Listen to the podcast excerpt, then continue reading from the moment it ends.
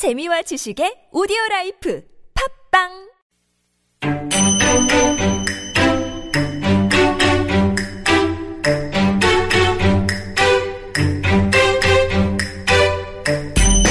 Does November make you feel mad?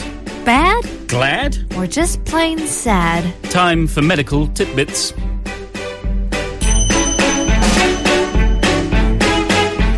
Yes, uh, welcome to the most unprofessional professional medical segment. Uh, we are your doctors for today. Yes, we're wearing we are. our unofficial white coats, and we're talking about something which does make people very sad.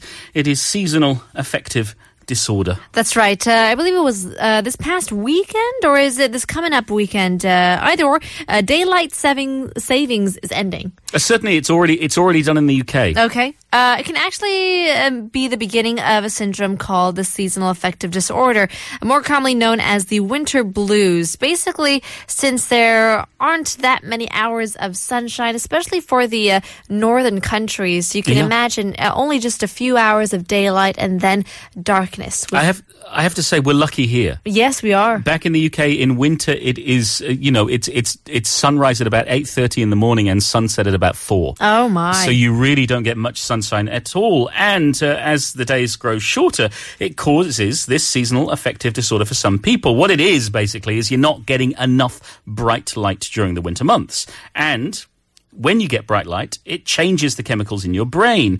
And they're still studying how exactly this works, but it's to do with uh, the levels of melatonin and serotonin.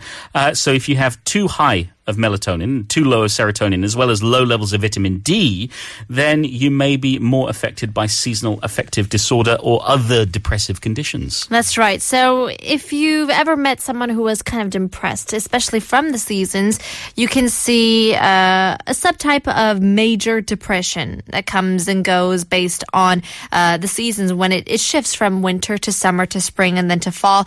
Uh, their symptoms align with. Uh, I guess some hopelessness or, or worthlessness. You know, you have low energy.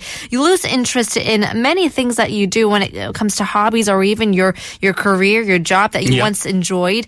Uh, you can't sleep that much. Uh, changes in appetite, uh, which which uh, again leads to weight loss or maybe weight gain. Feeling sluggish, agitated. Uh, you can't really concentrate anymore. You lose your focus, uh, and sometimes you have some.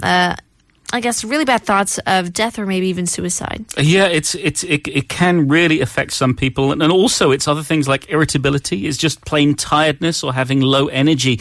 You find yourself not being able to get along well with other people. You could be mm-hmm. hypersensitive to rejection or to oversleeping, and you crave foods that are perhaps high in carbohydrates. You know, you open that second bag of chips, you go for another plate of pasta because you're just not feeling good and you end up gaining a lot of weight. It's it's a really difficult thing to deal with, but there is some light at the end of the tunnel. There certainly is. Um, and uh, we know that from studies that light actually changes the chemicals in your brain. So we need some light therapy. And basically what it is, it's also called phototherapy. You, you sit in uh, a few feet from a special light therapy box so that you're exposed to bright light. And this kind of mimics the natural outdoor light and appears to cause a certain change in your brain linked to your mood. Have you ever noticed that when it's sunnier and you have the blue skies out and about, you just automatically have a smile on your face? You feel a lot better. and it's when true. it is grayer, it tends to be a bit more gloomy, and the same goes with your emotions as well.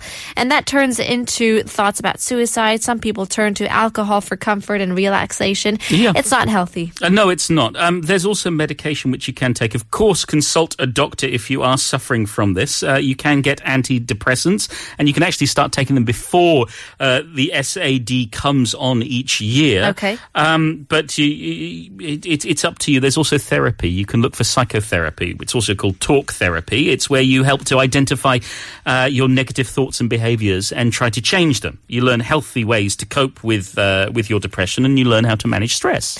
One of the things that I try to do when I, uh, one of the few winters I spent here in Korea, the first one was okay. Yeah. Getting used to it. And then two or three later, I started getting a bit more depressed and it wasn't serious. And I noticed it because during the winter months, it's so cold outside, we tend to stay indoors. Sure.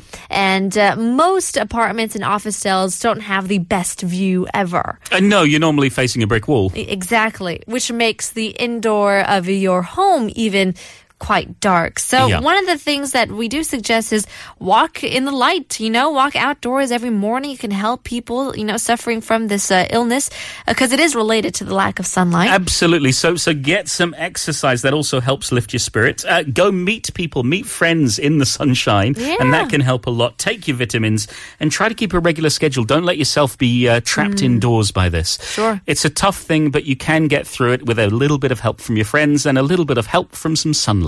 Here's Diana Vickers.